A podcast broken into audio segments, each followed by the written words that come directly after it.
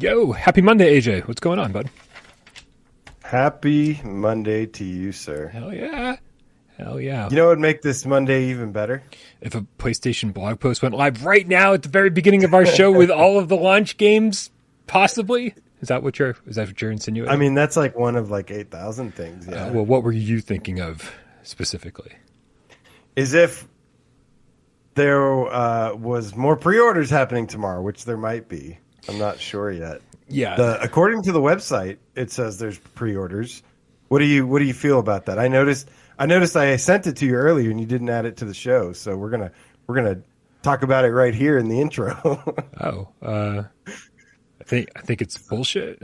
You think it's wrong? No, I put it in PSVR this week, man. Like I think it's going to happen. I just don't think that Sony's being very good about communication. As you can see from the chat, people are like, I've registered the first time, I didn't get anything. I registered the second time, I haven't gotten anything. Sony's not exactly sending emails out saying, hey, another batch of pre-orders are going live. There's another event happening. They give us a couple days at least, the last time a week, I think, to prepare ourselves along with emails, providing us the links to the event. Nothing this time around. Nothing.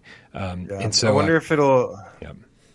I do. When Wes and Miles got their emails finally, because they were like, remember, we got ours for day one. We were like, yeah, we're good to go. And there was a lot of people still. Did they get theirs like the day before? Was it same day? You know, it was well after us, but it wasn't like the day before.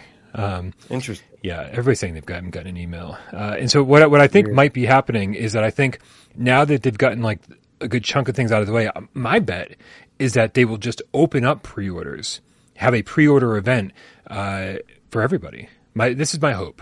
My hope is that they just open up a pre-order event for everybody and have it open for a few days and just be like, okay, let's do this. You think they'll announce pre-orders at the Game Awards? It's an excellent question. I wonder what will happen at the Game Awards. I guess we'll just have to wait to the part of the episode where we find out. I guess so. I hope you have some inside information on this because I fucking don't. All right, man, dude, let's start the show. This has been forever long.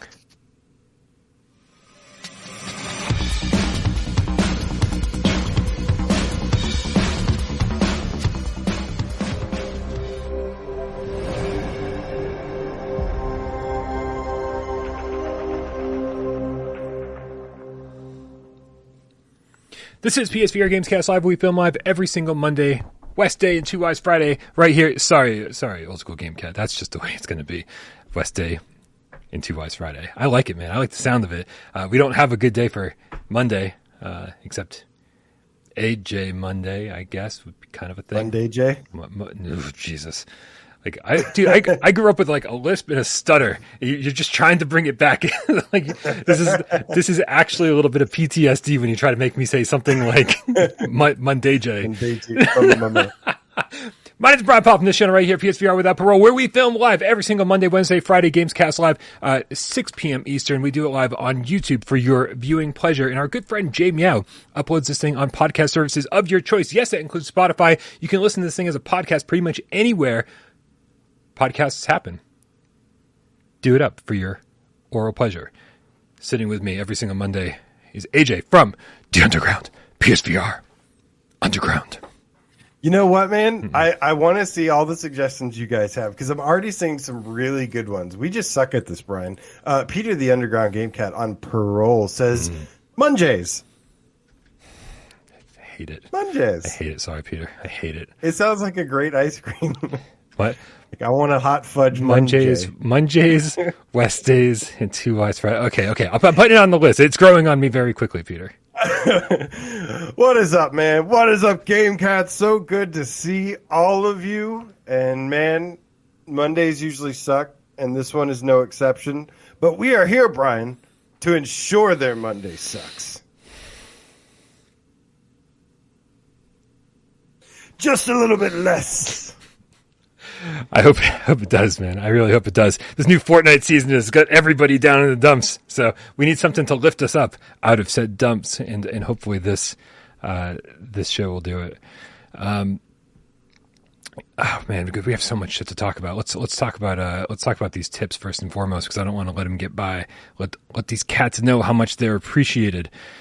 Starting with Dark Angel 3 with the $6.50 tip says, "Happy Meow Day." Brian and AJ. Meow Day to you, Dark Angel 3. Meow Day sounds sexy. So, what's the one that Peter suggested? I've already forgotten. This isn't going to go well. Munjay. It's so perfect. I mean, I want to say it. It's just, I forget it the second it's done. It comes out of my mouth. I'm like, I've already forgotten. Yet you remember West Nest Day. Well, we've shortened it to just West Day. West Nest Day was ridiculous. Oh, you did? Yeah. Oh, I know you don't watch the channel. But I actually do. Yeah. So it hurts every time you say that. But yeah. AJ? Nah. Thank you, Dark Angel. Jay's just trying to make it about himself. Looper the Underground Game Cat with the €2 says, this official spelling makes me sick. It's PSVR2. Dude, you don't even know how much I cringed for 6 years straight when Sony refused to eliminate the space between PS and VR. And now it looks even stranger that it's PS VR2. I was like, just shove it all together, man. Just shove it all together. Why the space? I need to put a poll up, man. Thank you. Yeah, thank you. This is ludicrous. And we need to do something about this. Because the whole way it was announced was PlayStation VR2. There was a heavy emphasis on that space, and they're doing that on purpose. I don't mind it. The only thing that bothers me is that PSVR was just one, it was just PSVR. There was no space in it. Yes, so, there was. There 100% was for 6 years straight. Yeah, and it sucked. Did they really? Yeah. Here, I'm putting the poll up. You guys got to tell me. That doesn't bother me as much. Then at least it goes together. I just thought they were different from each other. I'm like, why would it be PSVR and then PS space VR2? Dude, for 6 years, I endured the pain of having a channel with the accurately named PS no space VR without parole, and then having to endure Sony's nonsensical structuring of the same four letters with a space in between. Not even an underscore, AJ, or a hyphen. Just a fucking space. A space. Oh. This is nonsense. Space. Never going to get over it. Here. Jay Meow with the $2 tip in the chat says, new logo hype. Guys, if you didn't see PSVR this week or you haven't been paying attention today on the channel, we introduced a new PSVR without parole logo in honor of the impending PlayStation VR2.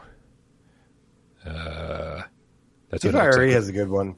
A good point. He just says PSVR space 2. No, get rid of what is wrong with everybody, dude. This is listen, if we're gonna put a space in it and have it be PS space VR, we might as well put a space between the two as well and just have multiple spaces. Let's put a space after every character, AJ. P that's space what, that's S what Dreamcastic channel did. V space what, R. Fuck this. You and Dreamcastic channel are on the same wavelength here, but I mean, we're not. Because I would never do that. It's nonsense. The world is fucking burning, and no one cares. AJ. No one cares about your problems, Brian. I mean, PS VR space 2 makes sense to me. PlayStation, is it PlayStation space 5? PlayStation space 4? Yeah, I mean, that just seems anatomically correct. I'll show you anatomically correct. I will show you exactly where on the doll the acronym touched me. Let's get back on topic since we have this big logo staring us in the face. I want to give a shout out to our good friend Matt Ferguson, who volunteered this. Did not ask me, is there anything I can do? And that's the best way to get anything you want on the channel is just fucking do it and submit it and be like, here, Brian, I made this for you. Because otherwise it's like somebody will say, hey, do you want me to make you a new logo? And I'll be like, yeah, if you want, whatever. And I won't be real enthusiastic. But if you show me a logo and go, look what I made for you, as Matt Ferguson did, I think he killed it, man. I think this is a beautiful new logo. And I think it's a nice little evolution from the one that Fall Team Muppet made for our PSVR 1 days. This is cool, man. I really like this. So, looks nice. Yeah. Shout out to Matt Ferguson for killing it. All right, let me... you know who else is killing it, Brian? Uh-oh. What? Those who support us in another way by changing their name to something GameCat related, or something GameCat adjacent, as you and something GameCat adjacent like to say. And this week, we have 4 new GameCats to welcome to the GameCat Dojo. Starting with a PSVR GameCat. Bing. Oh, that was a harsh bing. Perky. Yeah, if you can see, his name's Alex Perk, which I was like, it really alleviates a lot of the questions we might have had about what the Perky and Perky PSVR GameCat might have meant. I think his name's Alex Perk, so thanks for being so bright-eyed and fluffy-tailed, Alex. We've also got Spider-Crushing Hippo GameCat. Bing! There's a lot of talk about spiders and stuff in the Discord. I noticed that. A lot of the time there's this huge debate. Oh, it's you! It's you that starts this thing, saying that you have arachnophobia and... Yeah. And then, and then all the cool people are like, "What are you talking about? I love Farpoint." And we had a great discussion on Friday's show, I believe, with Miles regarding people who are racist or transphobic or homophobic can go fuck themselves. At least have the decency to be nice people and hide the awful parts of your personality. And then they brought up like, Brian, but you have arachnophobia, and I was like, that's fucking right. I'm going to stand by that shit. Stand by the shit all day, every day. And so there was like this whole thing about hippopotamuses, because it was, of course, a Miles show, and Miles is fucking out of his mind, and we talk about the most random shit. So this is about as on topic as Ryan could be, changing his name to Spider Crushing Hippo GameCat. Gotcha. Yeah. Play Farpoint. We've also got Kawa04 now, the Fortnite obsessed GameCat. Oh Bing! No, Brian, what have you done to Kawa? I've made her life better. We have been recruiting, AJ. We've been recruiting people for Fortnite, and it has gone shockingly well. Zombie is back into Fortnite. Jay's back into Fortnite. Kava's into Fortnite for the first time. I've only been playing for 2 months, and man, do we have quite the crew going. Well, we've also got some news or something that popped. Not really news, but some things we're going to be keeping an eye on regarding Fortnite. So. That'll be interesting. That'll be the only way I play it, is if it gets announced for PSVR 2, and then I'd be motivated to check it out. Otherwise, I don't care. Finally, last but certainly not least, we've got Serial Killer, beginning to look a lot like GameCats. Bing! My voice cracked a little bit. Hell yeah! And I wasn't expecting that to. I kind of realized it halfway as I started saying it, that what it was, and so I turned it into the song. Kind of. Yeah, I mean, it's passable. People understand what you're trying to do here. Passable. It's passable. Passable. Yeah, so thank you very much, Serial Killer. It's weird to talk about Serial Killer and not have Movember to follow it up with. But hey, I mean, November is a mere 11 months away. We'll be talking about Serial Killer more again soon. Guys, if you don't know what this GameCat stuff is all about, GameCats are the loyal followers of PSVR without parole. I'm sorry, PSVR 2. Without parole, now that we have a new logo. PSVR2 without parole. I'm never going to give in, AJ. This is a cross I'm willing to die on. And not a hill, a cross. I figure go out in style, all the memorable people have done it. Such a martyr. I am for worthy causes, AJ, for worthy causes. GameCats are the loyal following of PSVR2 without parole. God, this is a mouthful. We're just going to shorten to without parole. People are going to be like, you're going to cover other VR stuff now? No. Ugh, I didn't even like that. No. GameCats. Change your name to GameCat on YouTube or Google. And then once it's done, let us know in the comments below by leaving a hashtag GameCat so we can give you a shout out on next week's show. Thank you, everybody who changed their name this week. The loyal following is so loyal. All right. Are they all off the screen? They're off the screen. A couple more tips, AJ. We got Man, Bear, Pig, Game Cat. Right here with the $2 tips is Bean Day for AJ's beanie. LOL. I told you he was real. Bean Day. Let me think of Bean Dip. I feel like with Beanie Day, maybe. Beanie Day. Beanie J Day. Now we're complicating it. Joey VR with the $5 tip says, what about...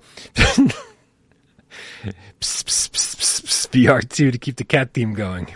Am I alone on this? I know I've only had a cat for like 2 years, but is the thing, is that new? Has that been around for a long time? I keep seeing memes lately or bumper stickers that say, "Hey, tell your cat I said pss, pss, pss, pss, pss," and like, and I never heard it before like 3 weeks ago. Is that new? Somebody in the chat tell me. I have no fucking. It must be. I noticed it like a month ago, and I thought it was like a PS joke or something. Like, I don't know. Yeah, PSP. Yeah, like a I don't know. Yeah, I need to know how this poll is doing. Yeah, let me check real quick. Yeah, everybody agrees, man. There's only 11% of our audience, which is crazy. And I definitely assumed it would be more like 50-50 because I think a lot of you fucking cats are crazy. But 90% of you, 134 people have voted. 90% of you say fucking ditch the space. Sony, if you're listening, ditch the space. PSVR2 will sell better. It's good for the algorithm. I don't know if that's true or not. Is that all the tips? I think that covers all the tips for... Now, thank you everybody for supporting the channel. We love you so very much. And with that out of the way, we can get the show started. AJ, usually at the beginning of these shows, we like to promote our Discord, tell people, hey, come on over to Discord, because that's where these conversations happen, like 24/7. We hang out, we shoot the shit, we hang out in voice chat. It's free to join, man. So if you just like hanging out and talking about PSP or PSVR, possibly, or PSVR2, then click the link in the description below. And you can count down the days with us. This timer is crazy, man. I can't believe I'm like, we're just going to watch it. It's like, this is the definition of a watched pot that never boils. It's like, man, it's still 78 days before the show. And after the show, it'll still be 78 days. We're like, how many of these shows do we have to fucking do until PSVR 2 gets here? And one of the great things about doing, joining us over... It's stupid. One of the great things about joining us over on Discord is that you can leave your viewer takeover questions there. And Orseek, the Game Cat, left an awesome one today. AJ, do you want to read that out for me while I fix a couple things?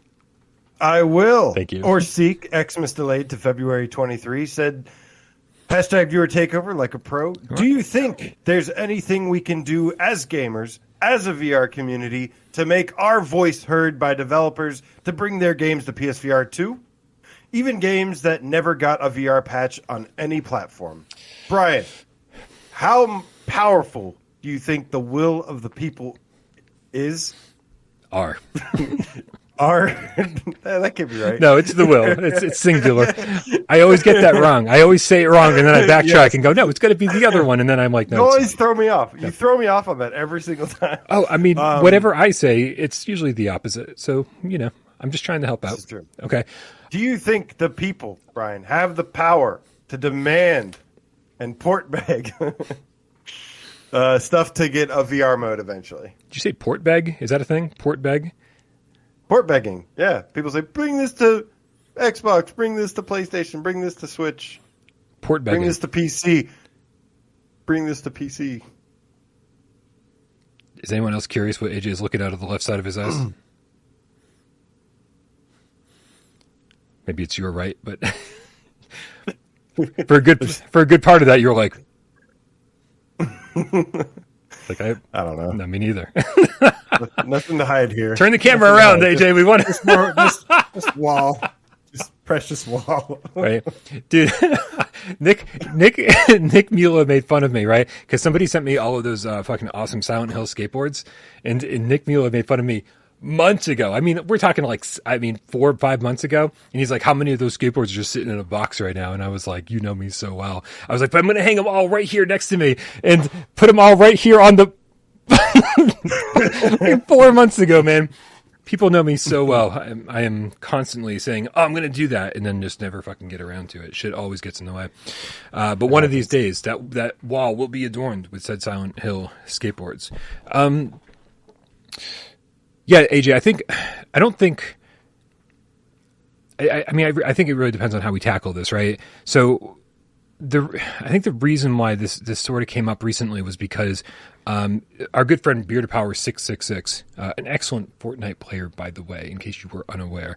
Don't shake your head at me. I can see you, and I have the power to mute you or turn off your video. So you want to shake your head at me, young man? I will shake my head right back. What was the point of this? Oh, he loves Fishing Planet VR. It's an amazing fishing game, and so he reached out to the developers and said, "Hey, what's the deal with Fishing Planet on PSVR2? Is there any way you guys are interested in doing that?" And they responded by saying, "We really want to. Like, we can't commit to it right now and can't say 100% that it's coming, but it's certainly something we're interested in doing, right?" And so I feel like just reaching out to any developer and saying, "Hey, this is something that somebody in your community, somebody that plays your game really, really wants," is a great first step, right? But then I think you got to kind of start rallying the community, because what I do every time an amazing flat screen game gets announced, I don't know if you saw this today, AJ, there were a couple games that I think both got announced today. I saw them both for the first time today, The Grey Hill Incident and Amnesia Bunker. So a new game in the Amnesia story. Series, and The Grey Hill Incident, which is like a survival horror game with like aliens invading, which is not normally the case, right? Usually it's like monsters or zombies or something like that. So it's a little bit of a new take.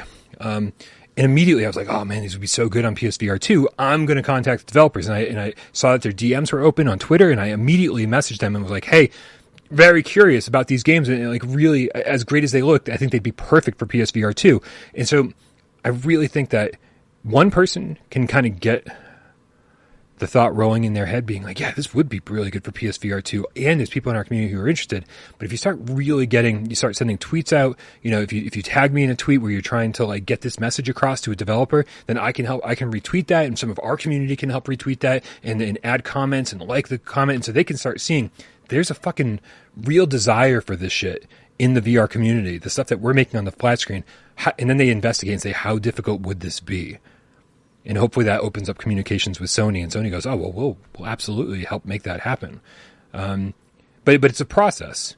One person saying it isn't going to be enough. So we got to work together, I think. Do you think that's realistic, AJ, or do you think we're giving ourselves in our community too much credit? Well, like you said, to be honest with you, I mean, half the reason I started doing this was because I thought it was important to represent games that I really love and show that, you know, show a lot of these developers of these games I love that like how much I appreciate it, and show that there's a community that appreciates it.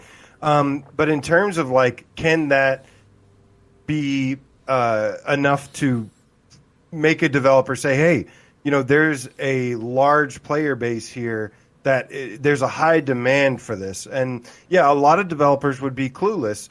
But I don't know, man. I'd like to believe that, you know, being very vocal, I think it's really, really important. But like you said, it can't be like one person. But I do think if there's enough demand that sometimes it can happen, especially if there's enough demand where it shows that it could be of their interest financially, but that would take a lot of people. So I do think I do think individuals, you know, I'm sure you can plant the idea in developers' heads. You can at least show them, it maybe shows them some kind of appreciation. But I do think it takes a big community. It takes a big outpouring of support and showing that demand to actually force a change like this. I'll tell you what will happen. If we get stuff this generation, like an Alien Isolation or a BioShock or something like that, something that gets mentioned very, very often, I think you will see that will answer something for us, because I feel like stuff like Alien Isolation has been mentioned a billion times, and it is something really, really that is in high demand. But if that could happen and it be really successful, then it could really change the culture of and the relationship between the community and the developers. Yeah, I think so too. And my hope is that since VR is growing, that most development teams will have at least one person internally that's been working on the game saying, guys, we should just consider VR, right? So it goes beyond our community. It goes to the point where there's probably people on the dev team as VR gets more popular and more people are interested in than ever. How can you not work on a game, or how can you work on a game like these, Amnesia or the Grey Field Incident? It's like the worst name ever. The Grey Hill Incident. It's a good name. It's just I can't even remember Munjay's. How can I remember Grey Hill Incident? How can you be a developer on one of these projects and not think to yourself, man, this is really scary. How much scarier would it be in VR, or how much more impactful would the tone that we're setting, the environments we're creating, the atmosphere? How much more impactful would this be? And I think the promising thing here, AJ, is that the Grey Hill Incident is actually being published by Perp Games on PlayStation. There's probably not a better publisher to be working with when it comes to like having somebody say to you, have you considered a PSVR2 version of this, right? Because Perp has been all about PlayStation VR 1 since day one, and they've gotten into flat screen publishing, but they are absolutely committed to PSVR2. I'm really, really hopeful about this because the Grey Hill Incident does look so right up my alley, and it would be immediately one of my most anticipated games on PSVR 2 if they brought it over. I do also think that there are certain people that you can letting certain people know will have a better effect than others. Like someone like Shuhei Yoshida, who he has a lot of influence over game development, over what games are doing, and he's been a huge part going around and saying, I hope to see a VR mode in Ace Combat and other things to developers. So it's in the right places. If you get it to the right ears, I think it also helps. It increases the chances. And just harassing him nonstop is not going to do anything, but if you say, hey, and show that there is a demand for this, and he kind of understands and he says, I do think that's a good idea, he could end up going to that developer and having an effect that way. So there's a bunch of different ways about this. Agreed. And this will be. You mentioned BioShock and Alien Isolation. I don't know if you mentioned BioShock. That's just immediately what comes to my mind when somebody says, all these games we wanted on PSVR 1 but didn't get. If we see those this generation, and I think we will, right? It's like we're no longer having to worry about the constraints of the OG PS4. We're no longer having to worry about the constraints of the Move controllers. We are now able to make developers are able to make console-quality, PS5-quality games in VR and not have to make any sacrifices. In fact, their games will be enhanced by the fact that it's in VR. They won't have to detract from their game and lower the textures and to the point where they're worried they're not going to deliver a quality product.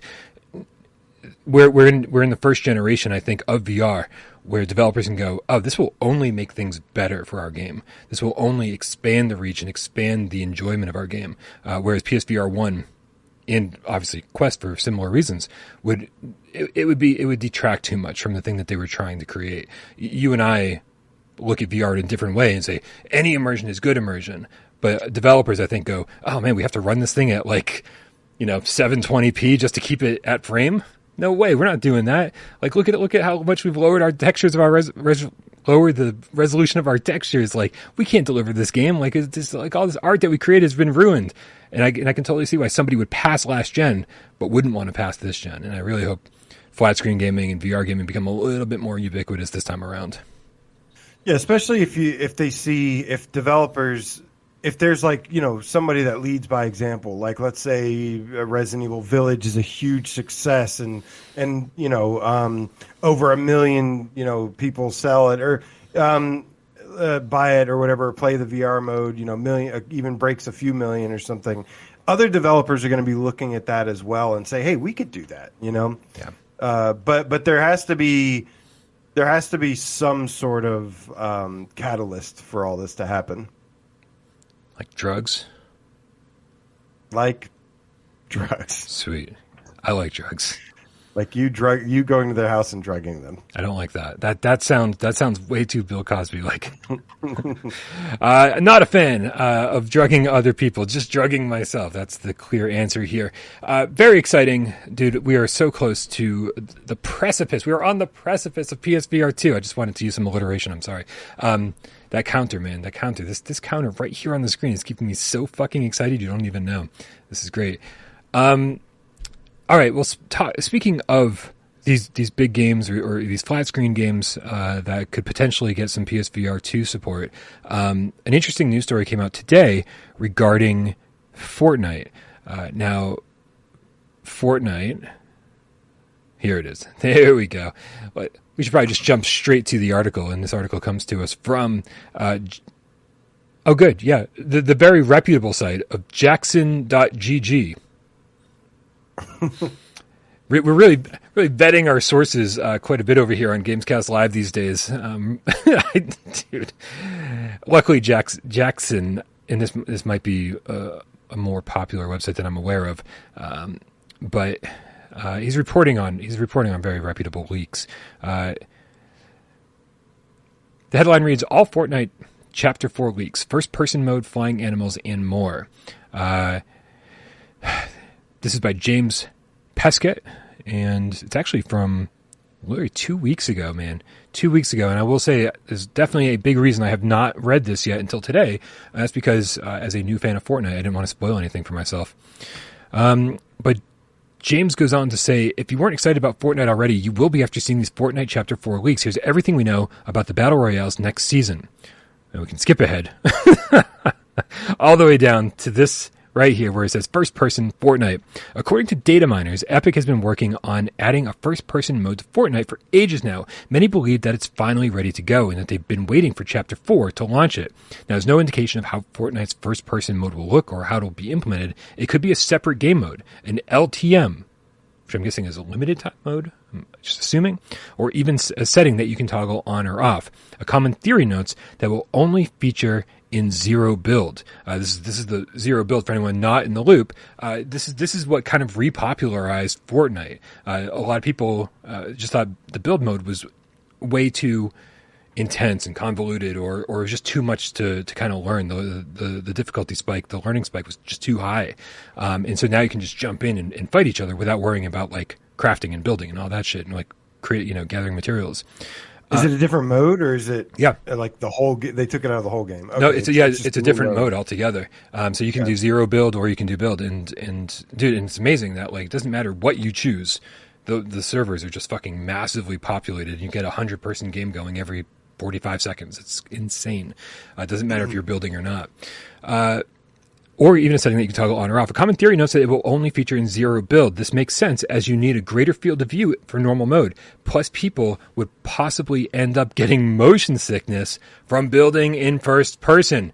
Now, it's funny because what they're talking about here regarding first person answers so many questions, even though they're just speculating and theorizing as to what this could mean. It actually answers a lot of questions when you ask about a VR version of Fortnite, right? Could it be done in first person is one of the biggest questions people ask, right? And would it have to be a separate game mode if you played in first person VR? Because your field of view is different. You know, you can't just rotate the camera around and like look around the corner and shit. You'd have to actually physically look around the corner. And so it's funny that the big question was, would VR players be able to play with people playing on the standard flat screen? And I think the answer is this would level the playing field dramatically. And so there could be a first-person no-build mode that was playable on the flat screen or for VR gamers. And that would increase the lobby size exponentially, right? So you're not just worrying about VR gamers. Here you go. You've also got millions upon millions upon millions of console gamers and PC gamers who also have access to the same mode on the flat screen. And everyone's sort of on the same level playing field. So I think this is a huge indicator that what we thought maybe wasn't possible before, that Fortnite was just too ambitious and too difficult to make into VR. If they're adding a separate game mode with first-person view, that would be perfect and make the whole port extremely plausible. Did you see this fully realized pack thing that Hector Robles tagged us in on Twitter? No. I just sent you the picture You might find this interesting. I just sent you the picture in the Discord. Yeah. And this is the new Epic Bundle Fully Realized pack that released yesterday. And the cover art for it is a girl in rollerblades, and she's wearing a VR headset, and she has some kind of like VR controllers thing going on here. This one to me was kind of interesting as well. I you know, again, I don't know anything about Fortnite, but when I see stuff like this, I'm like, well, they know that VR exists. They are aware. At the very least, well, and you know, part of the revamp that that Fortnite apparently got has been using the new Unreal Engine 5 tools, the Lumen and Nanite, and I've heard it, and like ray tracing, and I've heard it looks really, really good now. I don't know if you've checked it out yet, but yeah, I'm not impressed. But those tools, no, I'm too hard to impress, AJ. Yeah, are supposed to be eventually compatible with VR. They're not like they're very early stages. Unreal Engine 5 is very early stage right now, but you know, I don't think that this is anything that I would read too much into. But it to me, it is like, hey, at least they're kind of acknowledging that there is a VR culture, and it's a start. Yeah, I mean, I think it's extremely coincidental to say, hey, look at this character we've thrown in to unlock during this season, which will still be playing out, I believe, yeah, throughout the course of the launch of PSVR 2. That happens to have a VR headset, and data miners are finding fucking, like, seriously, dude, like they're finding first person modes. I was like, it just seems all too coincidental, and we know that email from like years ago where Epic was trying to get multiplayer, or I'm sorry, cross-platform play with PlayStation involved on Fortnite, saying, "Hey, listen, well, we know you've got a VR headset coming out in a couple of years. Like, let us make you a game for that. If you were Sony, wouldn't you have chosen the most popular Epic game of all time?" Well, what I do know is that Sony was really reluctant to add cross-play for the longest time, but I think Fortnite just became such a force that they had no choice but to say, "Yeah, we'll do crossplay," because it was really hurting their image when you, like you said, you have the most popular shooter of like one of the most popular of all time, and they're making Sony look bad. You know, they had no choice but to do it. So yeah, it would be the same thing. Like if you know. They're gonna do whatever Fortnite tells them to do. Well, mostly they obviously weren't planning on that because they resisted, and there had to be this big behind the scenes conversation, which we saw part of. And so if I think it makes them money, they'll be interested. Sure, I mean, but the evidence is just starting to stack up, right? First person mode, the character with the VR headset, the letter that we all know when. Was exchanged between Epic and PlayStation. And then Mike Kelly in the chat reminds us that Sony invested in Epic as well. And so there's a lot of science here. And so if Sony wants PSVR 2 to take off, this would be a great way to do it. Yeah, Jay Meow in the chat with a $2 tip reminds us, Epic offered to make a game for PSVR 2 years ago. That was part of that email exchange. I wish I had the document handy because it's like, plink, it's always fun to bring it up and be like, well, here's one of the many things that Epic suggested we could do. You know, it's starting to come back. Yeah. It's like, they listed like 6 or 7 different things that Epic could do in order to allow crossplay with Fortnite. And so Epic was desperate. They were like, listen, it's going to fucking happen anyway. So let's make a deal. Let's work together. So it's very, very reassuring. So I don't think Jay didn't mean to tip $2. I will give you a refund after the show, Jay. Genetic Blasphemy, the elemental game cat with the $2 tip, says if it's gonna happen, it needs this to precede it.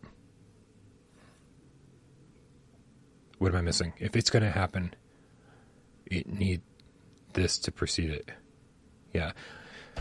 I think if you're talking about like the first person version, then they're talking about it like potentially launching as early as this month, which is crazy. So we'll see how it goes down. I did find it interesting how I hear a lot of people talk about motion sickness with flat games these days, and I'm like, wow, I didn't even realize that was a thing. Yeah. But apparently it is a it is something that, you know, this isn't just a VR related thing. It is something that's very important for non-VR too. I mean, I knew there was to some degree, but I, you know, it was just interesting hearing an example like Fortnite and the building in first person and things like that. And, as somebody who used to sit like an inch away from the TV and play like crazy fast games and stuff, I just never had a problem with it myself. Yeah, this is it's funny because I've never had a problem with it either. So I guess when you talk about you know, motion sickness in VR, like a good indicator if you're going to suffer in VR, be like, well, have you ever suffered motion sickness on the flat screen? Because if so, you know, you might want to. It makes sense. I used to play Earthworm Jim, and my mom would walk by, and there was, you know, Earthworm Jim had like those, or had that like machine rocket thing, and you'd have those levels where you're like flying through stuff. And I remember she used to always see those and go and just be like, oh, I can't look at that. It makes me sick. And yeah. Well, the Earthworm Jim, a lot of retro games, these platformers had this thing called, I don't know if it's called rubber banding. I know that's what it's called in like Mario Kart when you like get caught up in stuff in the race, but I think it's rubber banding, like when your character's on the right side of the screen. And so the screen will shift so that your character's on the right side of the screen, and so that you can see what's happening over here on the left because you're facing that way and you need to know what's happening. And then the second you turn right, the screen goes, whoomp, and then, so the screen's moving all over the place, especially in a game like Earthworm Jim. And so, you know, somebody who's not playing it especially would just be like, Jesus. I watch GameSack, one of my favorite retro game channels. And the host of that show, Joe Redifer, he talks about motion sickness in retro games all the time. And I'm like always shocked, you know? But I also understand because of shit like Earthworm Jim. Herb, the 247 game catches as much as I hate to admit it. Fork Knife would sell a crap ton of headsets, and I've wondered about that. I've wondered if I'd wondered if like what kind of impact it would have if it got VR support. Like, would VR players who typically, for the most part, until you like a month ago or something, you know, most VR players I know at least didn't really play Fortnite. And then would Fortnite players have any interest in VR? The one thing I would say is, yeah, I think to some degree it would, of course, be a pretty big deal. But I also feel like they're doing the metaverse thing better than Zuck is. Like, I feel like they've established this mixture of this game and this kind of ecosystem, this kind of metaverse, if you will. I will not. That is what basically, you know, kind of like a place that what PlayStation Home has attempted, what Mark Zuckerberg is attempting with Meta. I feel like they're 5 steps ahead in the game. Sorry, I was fixing your screen. And so I feel like adding VR would be a, yeah. I feel like as a social platform, it would have the biggest impact. Yeah. Herb follows it up by saying, "There's too many squeakers in Fortnite. It's not. I either play solo against 99 other people, right? Or I play on a team with Mr. Sonic or Rypop or Rypop's brother or Kava. I mean, there's a zombie. There's a lot of fucking cool cats to play Fortnite with, and you only hear the people on your team. I've never once heard anybody that I don't want to hear in Fortnite. So don't worry about kids playing that shit. The only reason you should be worried about kids playing that shit is because they're all better than you. They're all better than me. They're all better than any of us. They've got way too much time on their hands."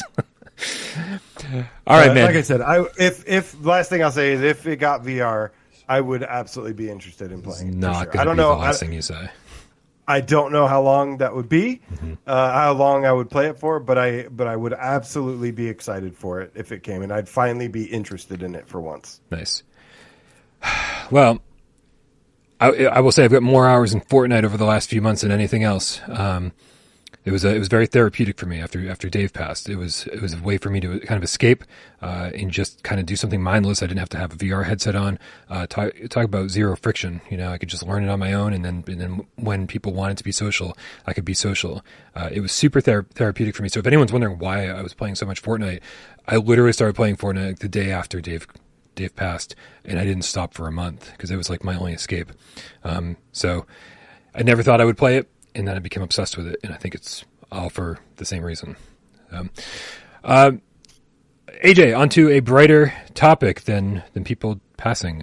Is a new PSVR2 game good announced? I was totally fine not talking about Drums Rock on this episode of PSVR Games Cast Live, but you can thank AJ because AJ, I gotta talk about AJ this, saw the man. Run of show and he goes, "We're not going to talk about Drums Rock," and I was like, "Yeah, it's a new PSVR game. You talk about fucking anything, yeah, PSVR related." And you were like ready to avoid this one. I'm like, really? It was in PSVR this week. It's not like I didn't show it up. Well, I haven't watched PSVR this week yet. Oh, you should. Uploaded it today or something. Or was it yesterday? Bad Robo says, by the way, fuck Fortnite, give me Battlefield.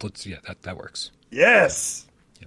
I mean, you know, whatever. I would love Battlefield or Call of Duty or whatever. Anything. Warzone.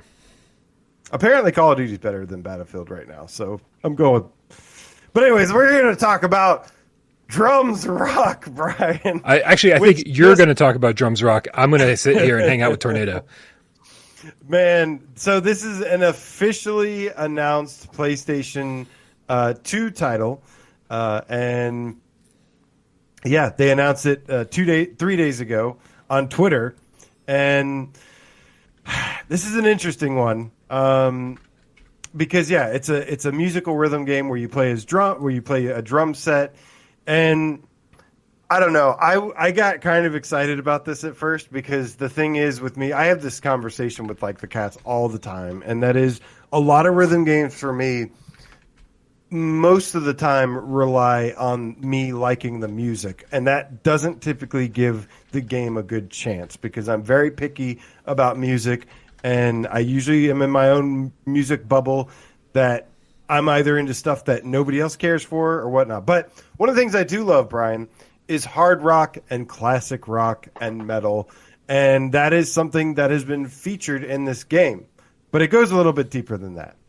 So what are you thinking about this, man? What are you thinking about this? Well, I'm a little bit torn, AJ, because I look at it and go, oh God, we got Rock. Was it V Rock or whatever? It was bad, right? And like, bad. It was way worse than bad. Right. And so I'm just like, do we really need to just sit at a drum set? Like, is this like, I want Guitar Hero VR. I want Rock Band VR. I want to play with my friends. I want like online multiplayer. I want to be standing on a virtual stage and looking over and seeing my friends. You know, I can play bass and, you know, you can play something that you don't know how to play, and Rypop can play drums, right? It's like we can all be hanging out. To me, this seems very limited, and the only thing that gives me any reassurance at all is that the Steam reviews are like strangely positive.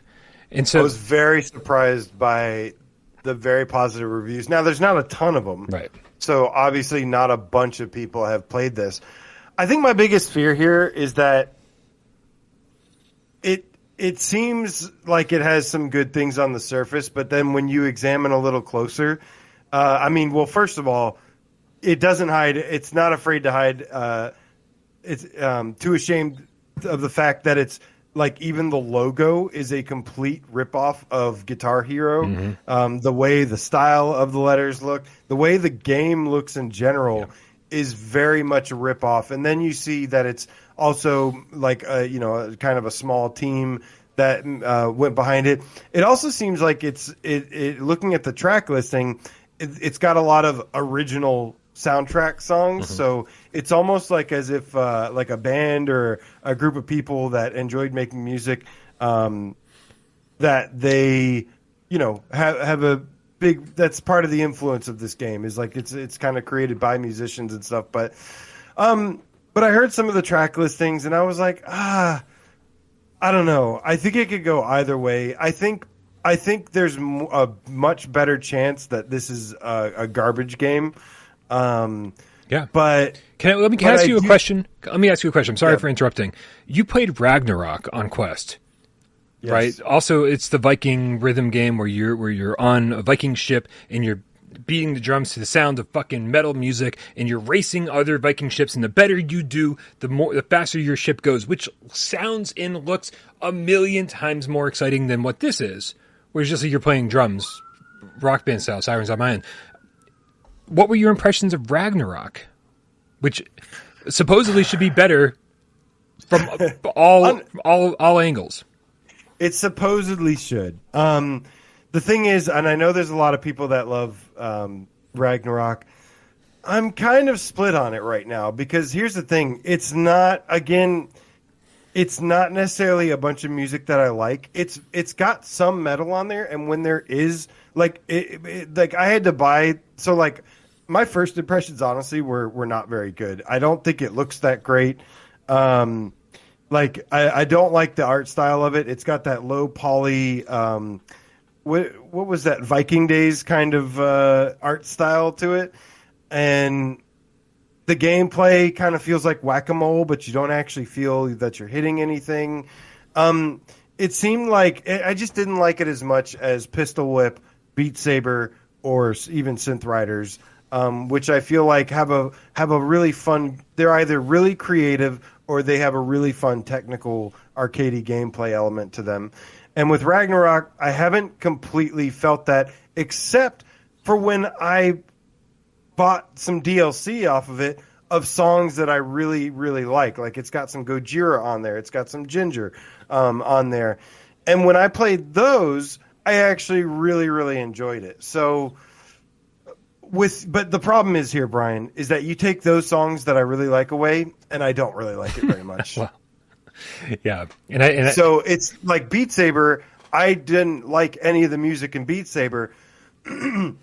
But the gameplay of it and the presentation of it and the technical, aspect of it was so good that like I don't play Beat Saber for the music. I play it because I love the gameplay so much, and I just don't feel that same way like with Ragnarok as I do with those aforementioned games. Sure. Yeah, understandable.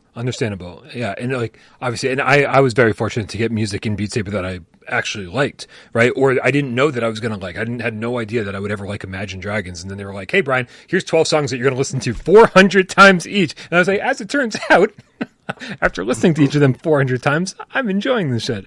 And so yeah, so not only did I love the gameplay, but I also love the track listing. Metal isn't really my thing. I've always said this, like you and I listen to similar music. Like the genres we listen to are like cousins, maybe distant cousins of each other. Like we both like things with real guitars and like, that are heavy and people, yelling and shit. And it's very energetic. But it's just, we're just so close to liking the same music, but it's different, right? I'm like, definitely different. Yeah. I'm like emo and punk and grunge. And like, you're like metal. I like metal. I don't even like all metal though. Like I'm actually really picky about my metal. Oh, you should. I'm picky about my punk music. Right. I'm picky. I do like a lot of hard rock and classic rock as well. And I even like some electronic stuff, but it is like few and far between. I straight up love video game music most of the time too. Like I love video game music. Everything from like the 8-bit Mega Man 2 days to stuff and. I don't know. It, like I said, this game, I can understand why a lot of people like it. What I think the thing that Ragnarok does do well, I like how you completely shifted this onto Ragnarok now. I see what you did there. I already changed the trailer back to Rocksmith, Rock Band, Rock. What the fuck is the Drums Rock? Like seriously, guys. Drums Rock. For the terrible name. For the love of everything that's PSVR Space 2, please change your generic name. To something better, Drums Rock. And that's one of the signs that this thing kind of worries me about is like it's just it comes off as a little bit like I see the potential. It's got a campaign mode. Drums Rock does. Like it actually talks about it having a campaign mode, some boss fights. There's a big serpent, a big demon, and to me, when it channels this kind of like Tenacious D style to it, mm-hmm. like I say, oh man, that looks like it could be fun. And I do play drums in real life. I love drumming, and to me, but there are some limitations. You don't have foot pedals there, so I don't know how much that's going to affect it. But I don't know. I could see this being awful. But I'm definitely interested to find out for myself. I love the fact that there's a full story campaign with it, especially if it's got some like humor and an actual like story to it that make it really set itself apart from the rest of the rhythm games. I mean, set yourself apart as much as you want, but man, what we really want is to be a full-on Guitar Hero or Rock Band game where we can actually play every instrument with our friends, online multiplayer. Like, that's what we really want. And I feel like anything other than that is a big step backwards, right? This game doesn't need to exist. I'm so bored just watching this trailer, and I feel bad for developers because it's like they probably put a lot of love into this shit, right? And I'm just like, man, this is not what I'm looking for. We need to take a step forward in VR, and this is just kind of more of the same. Everything we've been doing, we need more, something exciting, more exciting. I do agree. This is definitely not a step forward, but I still have that itch, you know, and for some rhythm games and stuff, because I do think they're really fun in VR. But I agree with you. I mean, it would be pretty amazing to have a real game where you could play with your friends, you know, single player or multiplayer. It puts you on stage, you pick an instrument, you play that instrument some kind of immersive way, and that could be really, really fun. And that would be a step forward, the next step forward we're looking for when it comes to kind of simulating actual instruments. Yeah. Thank you for allowing us to talk about this. Oh, you're so... Because I really wanted to, man. You're so very welcome. I know you don't have any show of your own that you can talk about anything that you want to talk about at any given time without me interrupting you constantly. If only you had some sort of show like that where you could be, I don't know, you could talk to the chat interactively, like without me keeping you from talking about the shit you want. If only... AJ, you start your own YouTube channel. How cool would this be? You could call it, like, I don't know, the caves of PSVR. No. Beneath the surface of PS... No, hold on. You're getting warmer. I think you're onto something. PSVR Underground. No, that would be a total fucking copyright. Yeah, you're right. Infringement. No. PlayStation Underground. Okay. Especially if I sold cool merch. That really, also rips Sony off the logo of PlayStation Underground. Sony could really come after me then. Amazing. Just real quick, we got a couple cats in the chat who had good input on this. Sinuev1 says that Drums Rock doesn't look very fun to me, but at least a higher quality than some of the other drum VR games out there. That's the sad part, is that it does look better than like Audio Beats or V Rock. But that, it's just, you know, being better than crap. There is a Smash Drums out there too. And then there's also like that Rocksmith or something. I don't remember what it's called, but I know there's a Rocksmith for flat screen, but I don't know if it's like an air guitar game or something. I don't remember, but oh right, Vertigo Games put it out, right? Yeah, that one's that. I don't know how good those are. I mean, the only people I've heard talk about them are like influencers and stuff. So it's like, I don't hear like your everyday VR player really shouting about these games, which tells me you have to try it for yourself to find out. And as an influencer yourself, AJ, you know that those people should not be trusted. Always taking things, always getting free posters, and it can never be trusted. That's right. Yoshi Rabbit in the chat says, "Hi there." Hello there, Yoshi Rabbit. What a great name. Kramer3K, the non-VR game cat, says, I want Beatles Rock Band in VR, then I could die happy. Dude, that'd be fucking incredible to like feel like you were actually one of the Beatles standing on stage with fucking John Lennon, Paul McCartney, George Harrison, and the other guy. Just kidding, Ringo. But dude, poor Ringo. That would be really cool. James Moore reminds us that Baby Hands got good reviews on Steam. Ooh. I have a feeling that Baby Hands was better on Steam. There's no way it could have been as bad as the PSVR version. That thing was rougher than it should have been. So AJ, although there's, you know, today wasn't a super news heavy day, there wasn't a lot going on in the land of PSVR or PSVR2. That is set to change momentarily. This week we have two events coming up. The first one starting on Wednesday, which is the Upload VR Showcase, and then on Thursday is Jeff Keighley's The Game Awards. Dude, this is kind of exciting, right? I'm less excited about the Upload VR Showcase. I'm sure it's going to be a lot of Quest 2 games that won't have the PSVR2 logo at the end of the trailer, but we all go, well, obviously this is coming to PSVR2. And maybe some will. Who the fuck knows, right? I feel like we're just not quite there yet for some reason.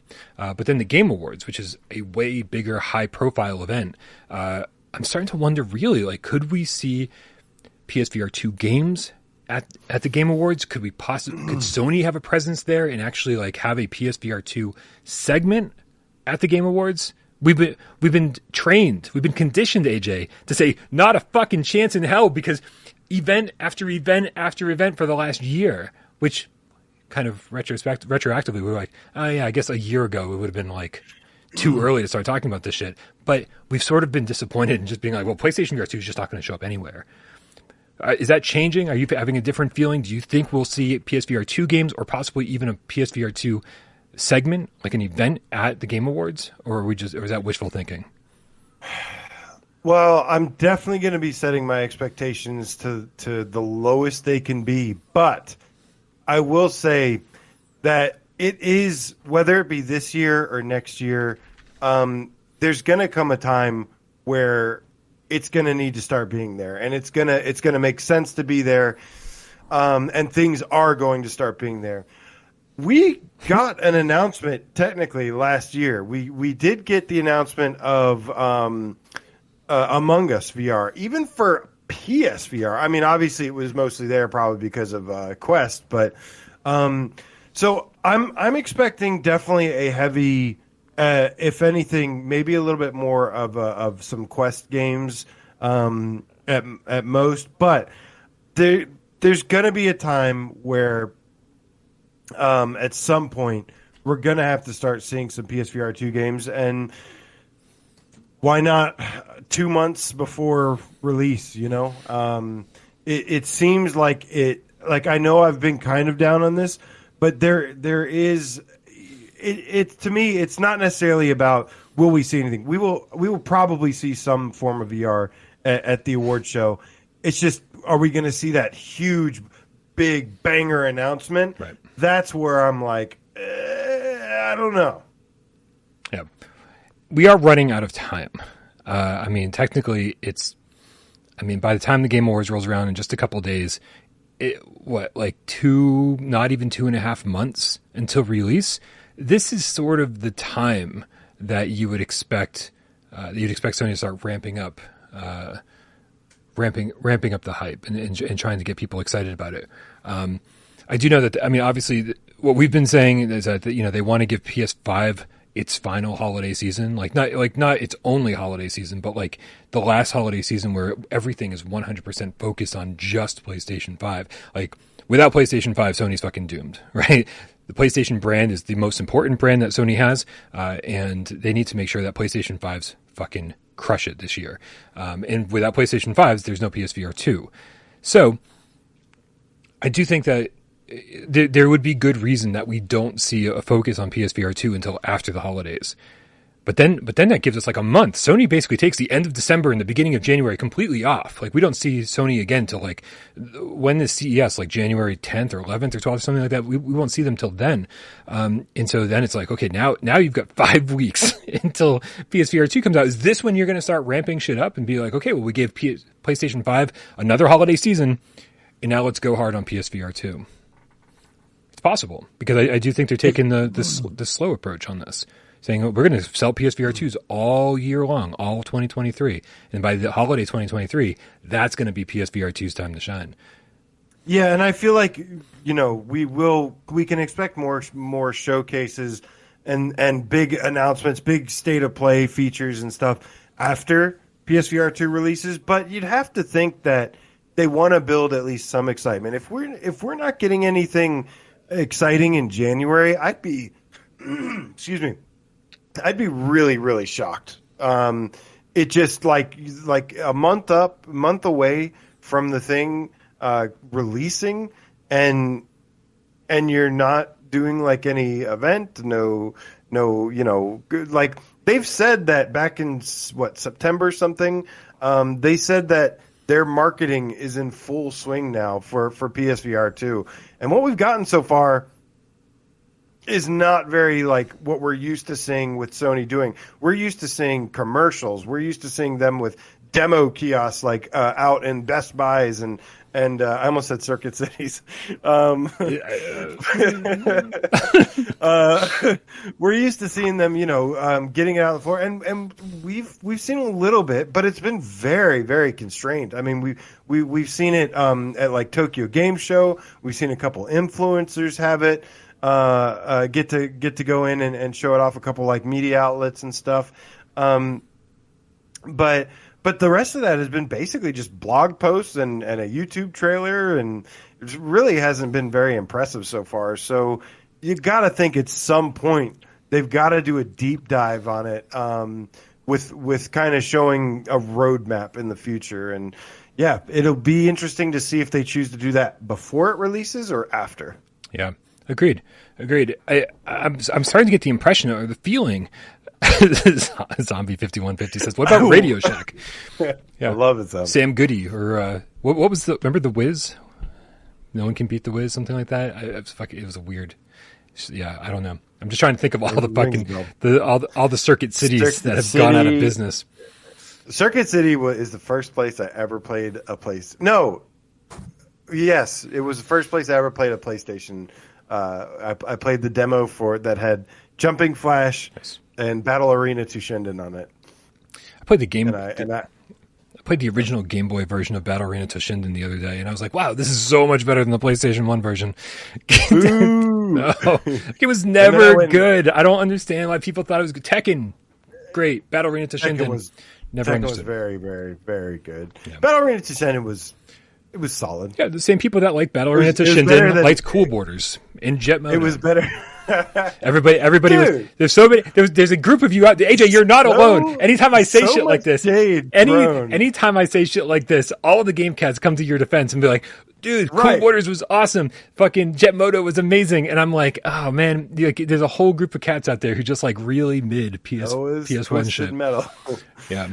But no, I played all this stuff too, and I loved it back in the day, but like holy crap, some of this shit did not age well. Way up. Tekken aged surprisingly well. Battle Arena Toshinden did not. What are we talking about?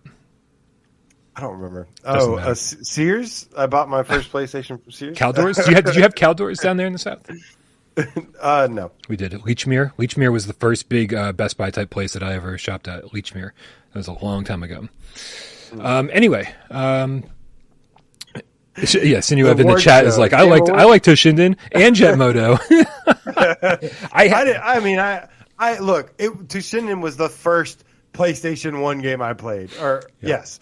So it will always have a special place in my heart. It was fun. Man, Bear Pig Game Cat, speaking my language, Leechmere in Cambridge, Mass. Hell yeah, man. We had one right here in Worcester, Mass. We had another mass hole in the chat. All right. Yeah, dude, I'm starting to get the impression, I think I can get this back on track. I'm starting to get the impression that like Sony could have released PSVR 2 for this holiday season. Like I'm getting the impression that they really did hold it back intentionally because they wanted to give PS5 another holiday season to shine. Because everybody said the exact same thing. If you can get this out in February, why wouldn't you get this out in November? And I think we know exactly why. Times are tough. People are struggling. Inflation's awful. The economy's in the shitter, and it is. And you can't ask people to be like, check out this almost $600 accessory for the $500 console that you're looking to buy, right? You just can't. You cannot do that. And so, I really do think this is strategic on Sony's part, and that they intentionally held off. So. And that's why I think they're going to have kind of like a slow burn all through 2023. Great titles, great things, but like as far as marketing goes, I'm sure it'll be fine. But at the same time, I don't think it's going to like really be pushed to the limit until next holiday. And then with all of the titles that PSVR 2 will have, and all the impending games or announcements or whatever else they have, who knows? Hopefully we'll have Half-Life Alyx by then, or the announcement of it, or Gran Turismo 7, maybe Grand Theft Auto, fucking Fortnite. Who the fuck knows, right? We have all these major titles, and then PSVR 2 wouldn't seem like something that was detracting Sony's attention from PlayStation 5 flat screen games. Instead, it seems like something that's really adding on to the value of PlayStation 5, so they could market them together instead of being like, here's something that a lot of flat screen gamers still don't like and are scared that, like, you know, it's taking attention away from the shit that they love. I think 1 year is going to make a huge difference on that.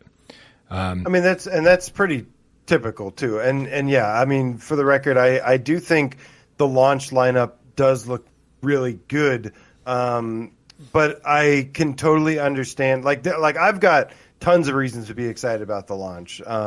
Not just to get the hardware itself, but some of the games like Resident Evil Village, Horizon, Switchback. But I can totally understand right now at this moment from an outsider looking in being like, you know, where's my Assassin's Creed? Where's, you know, Far Cry? Where's Grand Theft Auto? Where's Gran Turismo 7? Well, even I'm like that. Where's Spider-Man? Where's God of War? You know what I mean? So, and I do, but I do think eventually those will, they will have to start coming at some point. And the launch looks pretty good. I know you've talked about it probably a million times on Gamescast. I've heard you talk about it a few times now. You know, comparing kind of the launch of the PS5. You know, but the difference with the PS5 launch was that they had a couple games that you could be kind of considered a killer app. Right now, there's like 2 killer apps, maybe like 1.5 killer apps. I would say 2. You'd say 2. I mean, yeah, we don't have confirmation on Village officially being there at launch, but I mean, it would be absolutely crazy if it wasn't.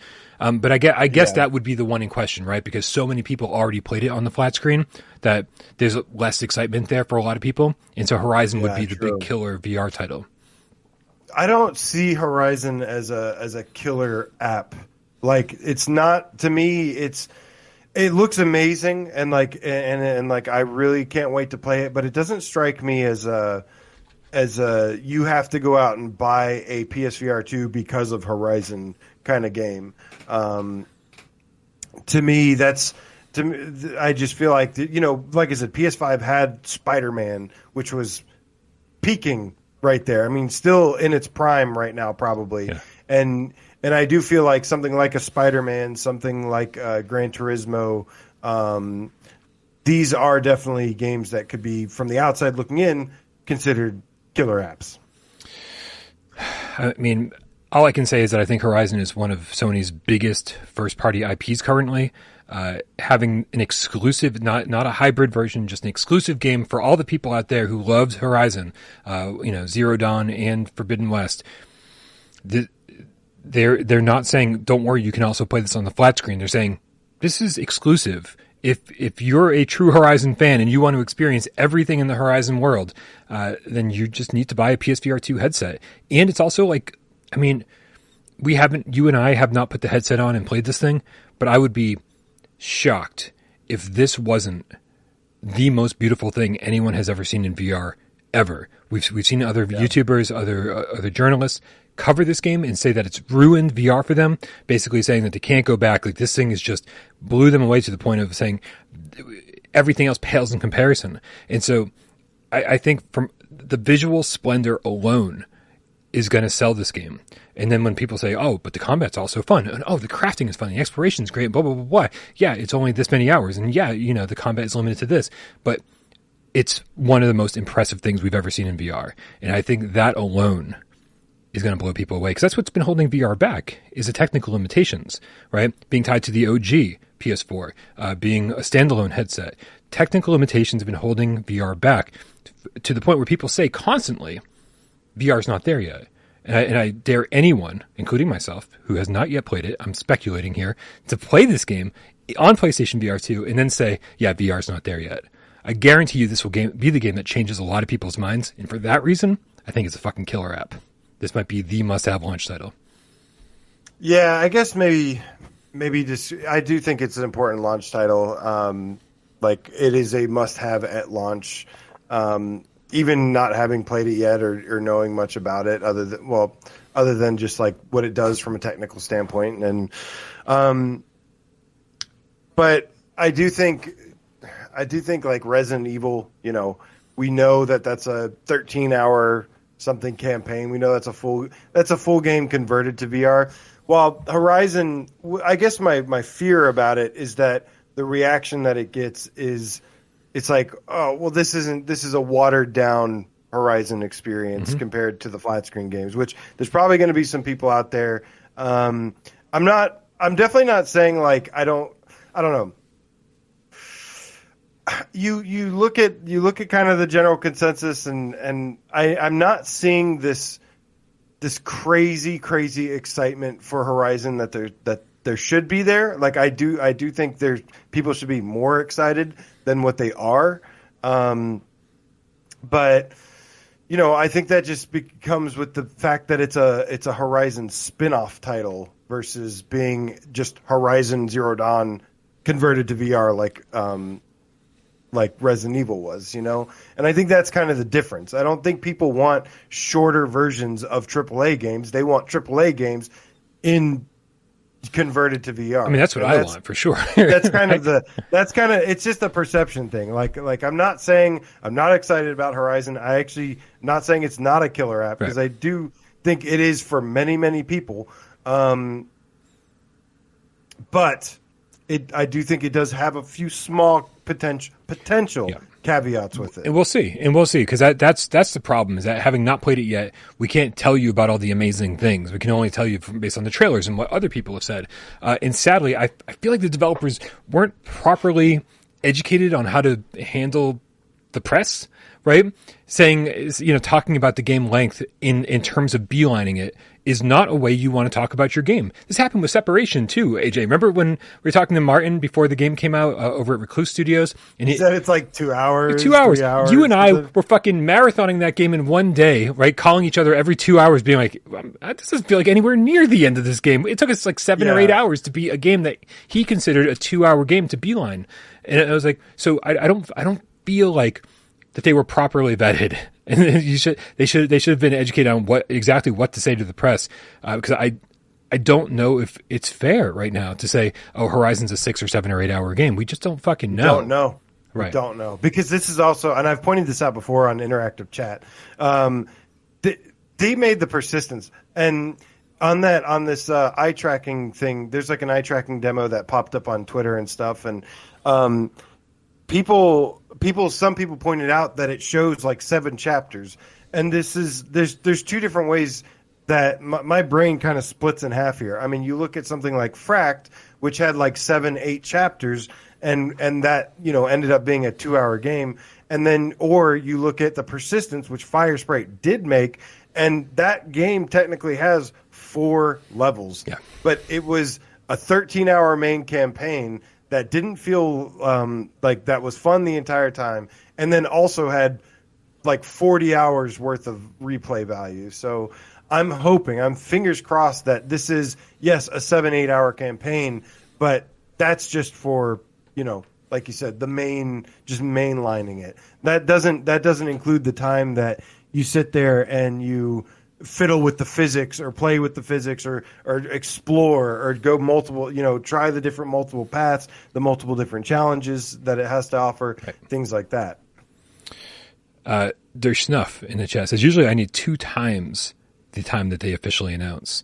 And again, that's, you know, you and I have both talked about this, AJ. We're both explorers. We both want to check out every little thing in the game. We want to make sure we didn't miss a single collectible or a single salvageable item that could be used to craft an item. We want to make sure we've fully explored every area before moving on. And for people like us, we're going to get way more out of this game than people who are beelining it, which is, again, why would you fucking do that?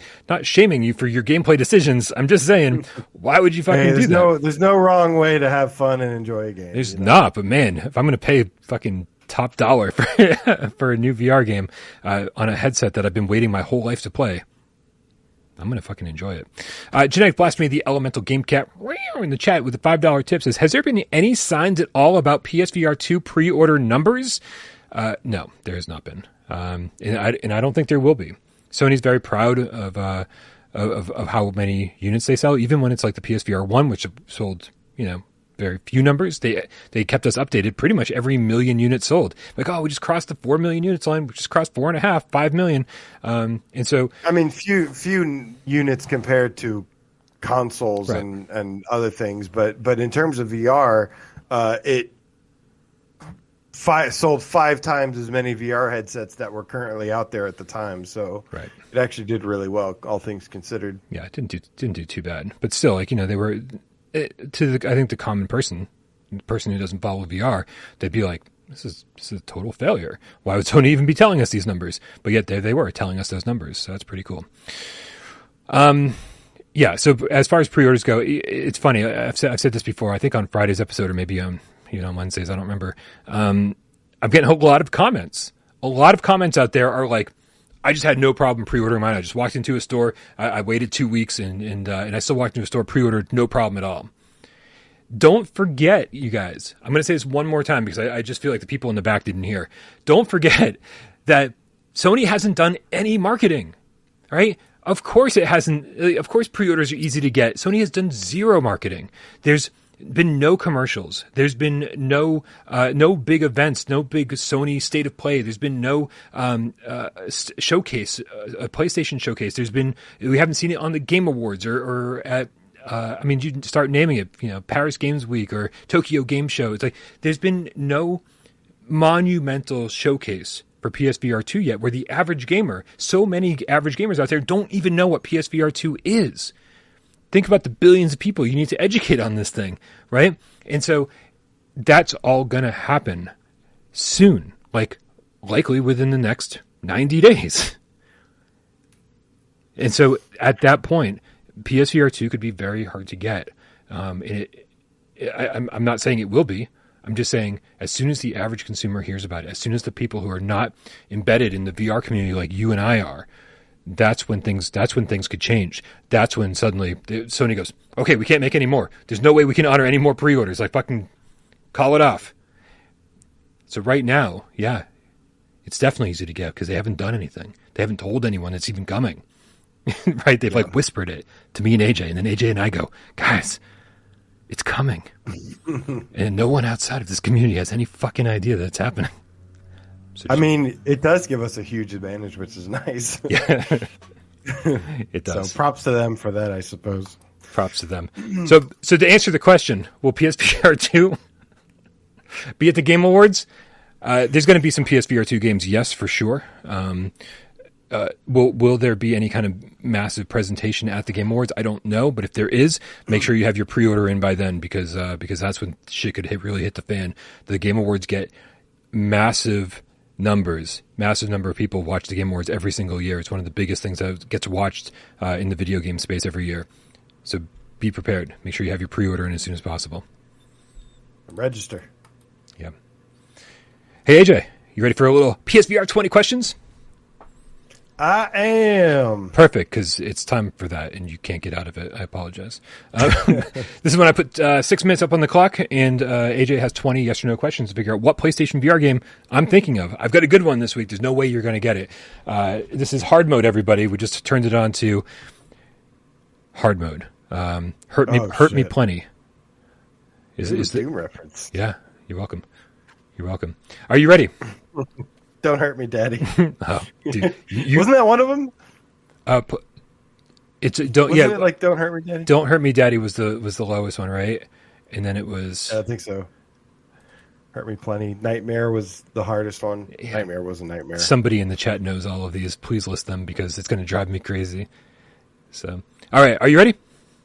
I am ready. All right, everybody in the chat, help them out. Give them good questions and good suggestions based on the answers that I give, which are going to be very AJ as fuck this week. I promise you. On your market, Dez, go. Does it support joysticks? Such a good question. Yes. Yes, it does. Okay. Is it a shooter? There is shooting, but I would not call it a shooter. Okay. Does it have low poly graphics? Yeah, I guess, yeah. Okay, yeah, let's go with that. Yes. Okay. Does it have multiplayer? Not in any traditional sense, no. If there's like leaderboards or something hidden, then I've forgotten about them already. Okay. Let's see here. Let's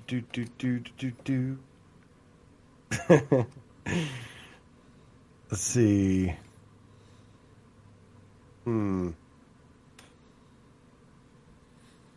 Is it first person?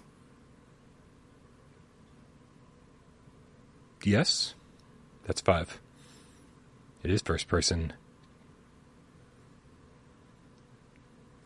Do you fly in this game? I don't believe so. You're not always on the ground, but you're certainly not like Superman or flying jets.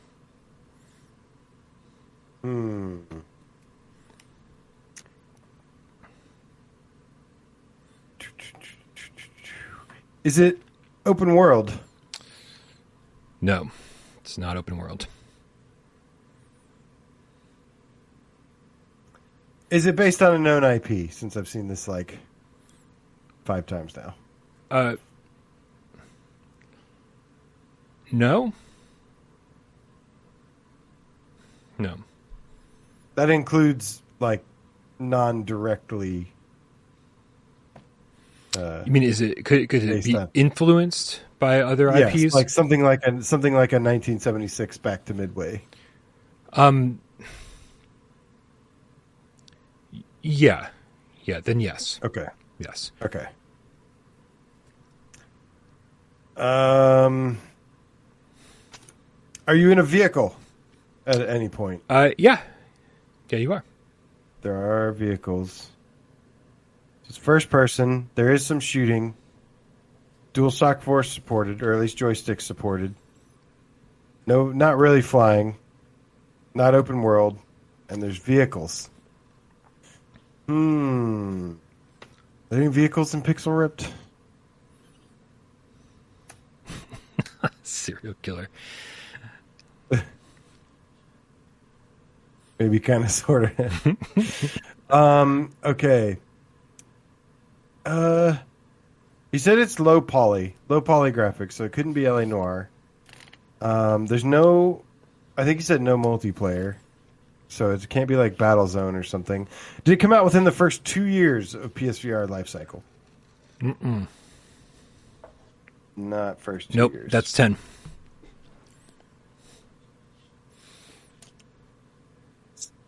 Has this developer made other PSVR games? Yes. Yes, they have. By Cerberus? No. No. Thinking Battle Wake. Just gonna go Battle Wake route. Old Darth, are you a cop? Sorry, I had to. Riggs has multiplayer. Otherwise, a good thing.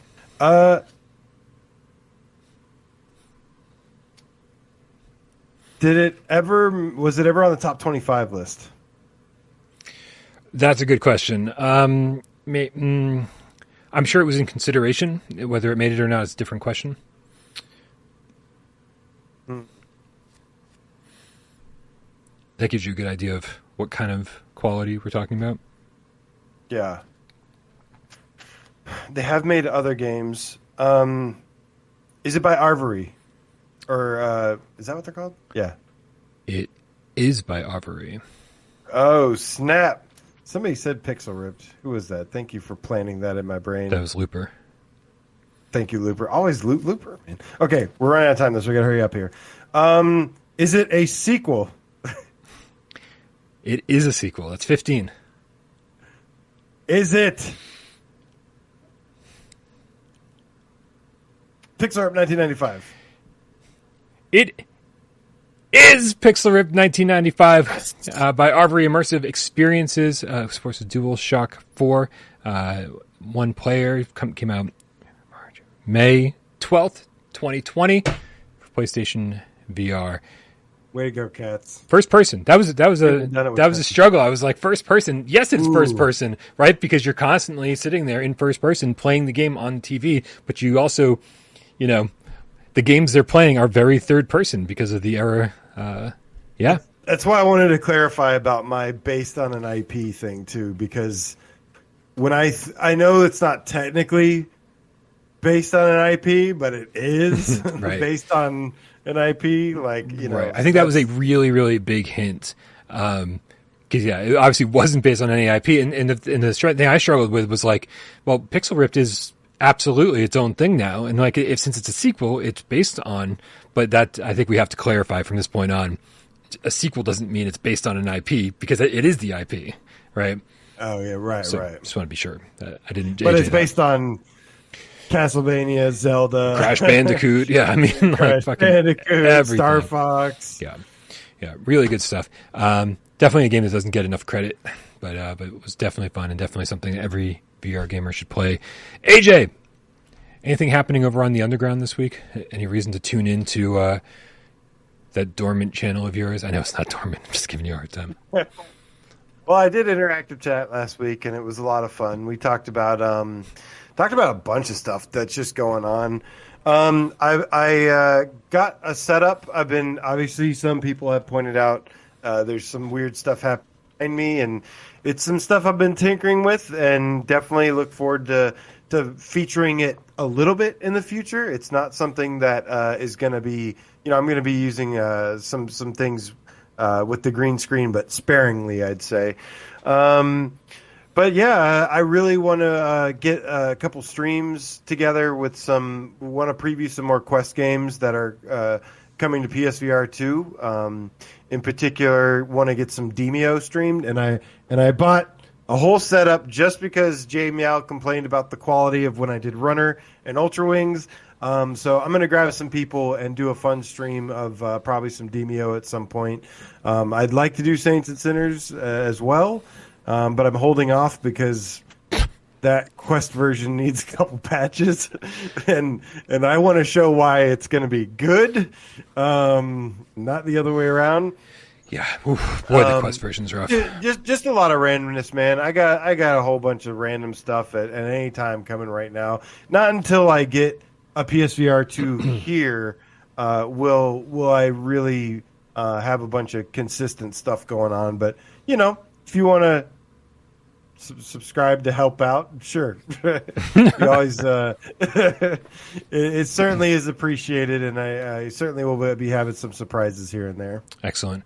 Yeah, guys, if you don't already subscribe to AJ over at PSVR Underground, PSVR Beneath the Surface, or whatever other great names we gave him today, make sure you click the link in the description below. Go over there, subscribe, because yeah, man, we are gonna fucking demolish the PSVR 2 launch. We were going to kill it, but just nonstop coverage. That's it. I know I'm probably going to get COVID like the day before it comes out. I'm like, I want to play so bad and I can't even get out of bed. It's just like, that's just my luck. That's how shit's going to go down.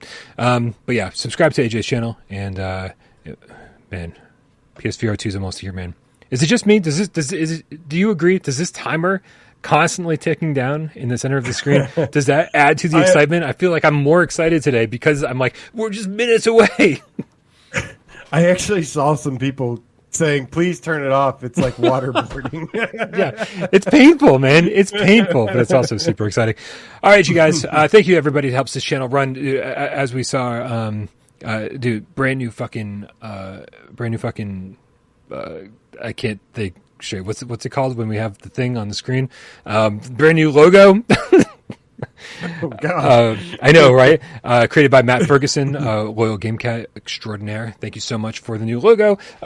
We got all sorts of things happening behind the scenes. We got the best moderators on the face of the planet. Thank you guys so much. Jay Meow for getting this thing up on podcast services of your choice. Yes, that includes Spotify. You can listen to this on Spotify. I don't know why people don't know this yet. I say it every fucking day, and everyone's like, I didn't know you could listen to this on Spotify. It's like, okay. We also got Sci-Fi Gamecat Henry, which I'm trying to convince him to change his name to Sci-Fi Sleigh Ride Henry just for the season, but we'll see what happens. He puts the timestamps into this thing. I mean, man, just what a fucking dedicated guy. He puts timestamps into this thing a couple hours after the show airs. Guys, thank you to everybody who tipped during the show. Thank you to everybody who contributed to the chat, helped during 20 questions, supports me on patreon.com/withoutparolegames. And, of course, all of you who sat back and watched the show and say a goddamn word. We know you're out there, and we love you just as much. It's Monday, AJ. Can I cue the cat?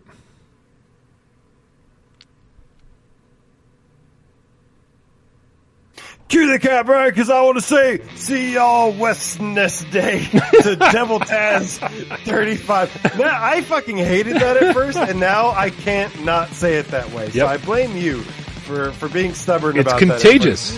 Old Dart says, bye-bye. Bye-bye. Dark Angel 3 says, Cat Q, thank you so much. Brody the Game Cat 1 says, 196,560 minutes, Brian. Wait, isn't that a song from Rent? I don't know. GB, the Elemental Game Cat, thank you so much, man. Zombie5150, good to see you. Kaisan, fist bump to you. Mike Kelly VR, thank you so much. You rock almost as much as PSVR2 will, baby. Wow. Almost, I know. We're not quite there. That's a big compliment, though. Hector Promo says, bye, peeps. Shades of Grey Matter, good to see you, man. Awesome Tatum, what up, homie? Tatum! Soft, good to see you. Their Snuff. I love saying their Snuff. Yoshi Rabbit Pratchety. I want to keep you and hold you and pet you. Orseek the Game Cat. He is Orseek. Who we got here, man? Steve Irie, thank you so much for tuning in from Ireland. Robert Lawrence, appreciate you, man. Sinuev, thank you for all the questions. Hell yeah. Nakazaki, one. Let's see here. Kramer 3K, the non-VR Game Cat. Boo!